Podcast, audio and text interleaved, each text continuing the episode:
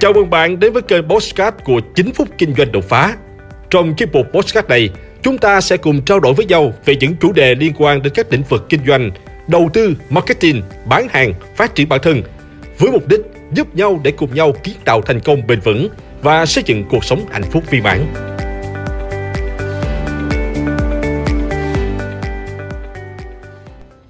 Năm thói quen chi tiêu khoét rộng túi tiền của bạn Tiết kiệm đầu tư là lời khuyên không còn gì xa lạ đối với giới trẻ ngày nay. Lời khuyên này hoàn toàn đúng đắn. Thế nhưng có lẽ vì người ta nói đến nó nhiều quá hay sao mà bỗng dưng nó trở nên sáo rỗng, nhàm chán và có rất ít người thực hiện.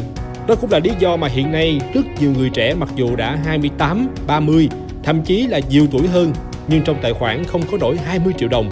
Rất nhiều người trẻ đã rơi vào hoàn cảnh hoang mang, bế tắc khi bỗng dưng bị mất việc, bỗng dưng phải tự lập trong khi tài chính không đủ.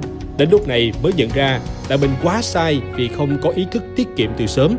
Lúc này mới hối hận thì liệu có còn kịp nữa hay không? Câu trả lời là có.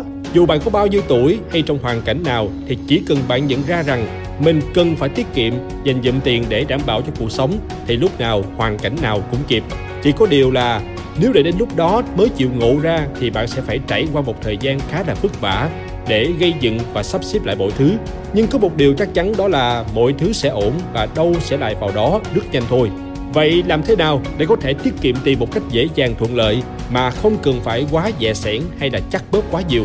Xem hết video này để nhận câu trả lời nhé.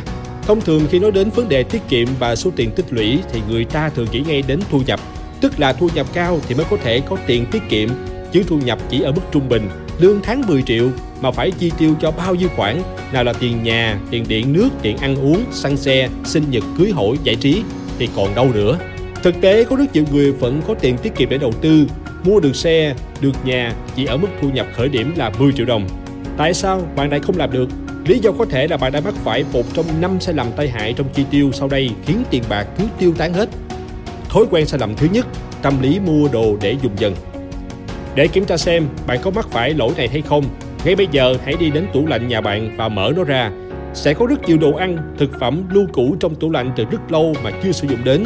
Có nhiều đồ hư hỏng, hết hạn sử dụng đang chờ bạn vứt đi. Có một chứng bệnh mà có rất nhiều người ngày nay mắc phải đó là sợ bị thiếu và luôn có cảm giác bất an khi thiếu thực phẩm. Họ thích cảm giác là đủ đầy, an tâm khi tủ lạnh chứa đầy các loại đồ ăn thức uống để tiện sử dụng bất cứ lúc nào mà họ muốn. Vì thế mà mỗi lần đi siêu thị họ mua rất là nhiều đồ để chật kín tủ lạnh. Mua nhiều quá ăn không kịp dẫn đến thực phẩm bị hỏng, hết hạn sử dụng, bỏ đi thì phí phạm vô cùng. Không dừng lại ở đó, việc mua quá nhiều đồ còn xảy ra hiện tượng tai hại đó là bạn phải cố ăn cho nhanh hết. Kết quả là bạn nhận ra combo tốn tiền cộng béo. Bên cạnh mua quá nhiều thực phẩm, tâm lý mua dùng dần càng nguy hiểm hơn, đặc biệt là trong mỗi đợt giảm giá. Nhiều người mặc dù đồ dùng vẫn chưa hết nhưng vì giảm giá nên vẫn mua. Một món thì không sao nhưng nhiều món cộng lại hổ sao tháng nào cũng không hết tiền. Để tiết kiệm tiền, hãy rèn cho mình thói quen mua đến đâu dùng đến đó.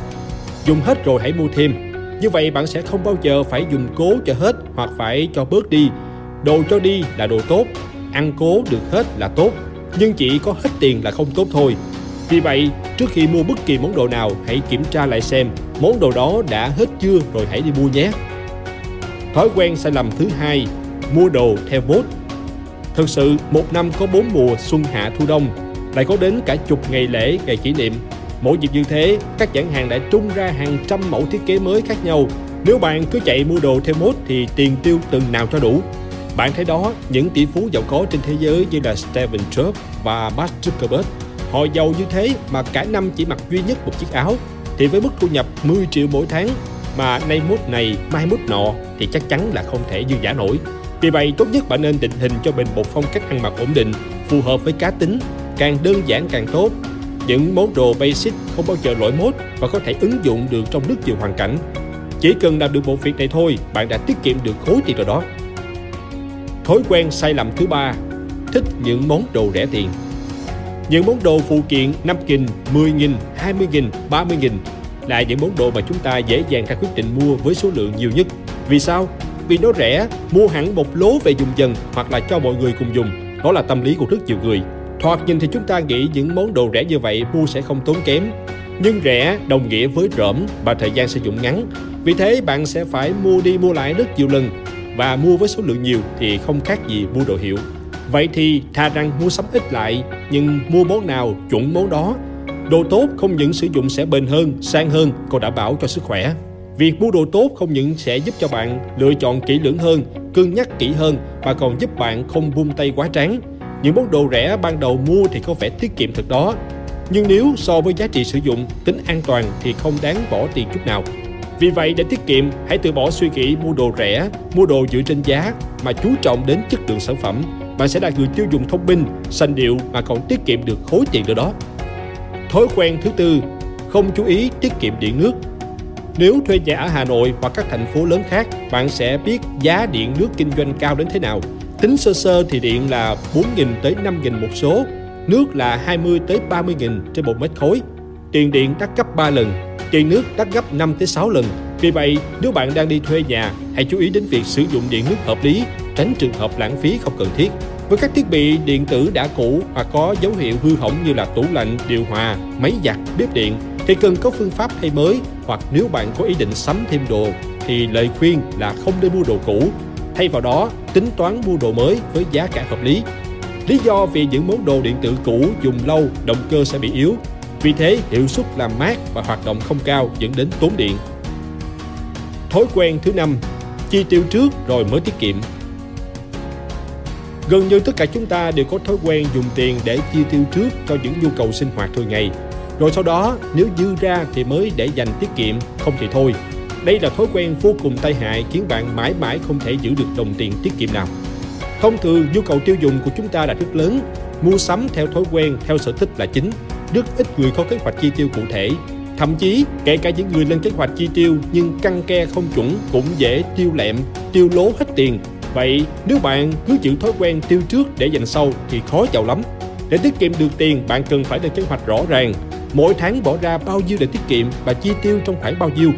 Ví dụ, lương của bạn là 10 triệu bạn có kế hoạch là mỗi tháng tiết kiệm 3 triệu và chi tiêu trong vòng 7 triệu, thì ngay khi nhận được lương, lập tức bạn phải chuyển 3 triệu vào tài khoản tiết kiệm và chỉ tiêu với số tiền còn lại. Tuyệt đối không tiêu lẹm, không tiêu trước rồi bù sau và tuyệt đối giữ kỷ luật là không bao giờ được phép động vào tiền tiết kiệm.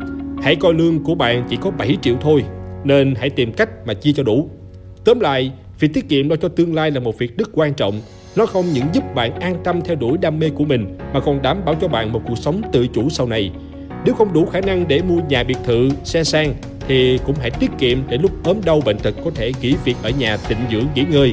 Điều quan trọng hơn là khi có tiền tiết kiệm bạn sẽ không phải cố gắng ra một công việc mình không thích để kiếm tiền, dám nghỉ việc để theo đuổi đam mê, có thể đi du lịch thư giãn những lúc buồn chán, tuyệt vọng để nạp lại năng lượng, có thể đưa bố mẹ đi du lịch, tặng họ những món quà mà họ thích mua những món đồ mình thích và sống theo cách của mình muốn.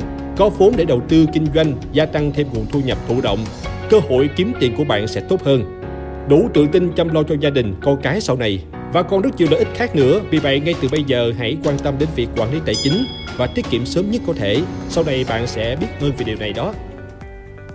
Hãy like và chia sẻ podcast này để nó có thể tiếp cận và giúp ích cho nhiều người hơn nữa. Đồng thời nhấn vào nút theo dõi kênh podcast của tôi để nghe thêm nhiều nội dung hấp dẫn khác. Cảm ơn bạn đã dành thời gian lắng nghe. Chúc bạn thành công và hẹn gặp lại bạn trong những chủ đề tiếp theo.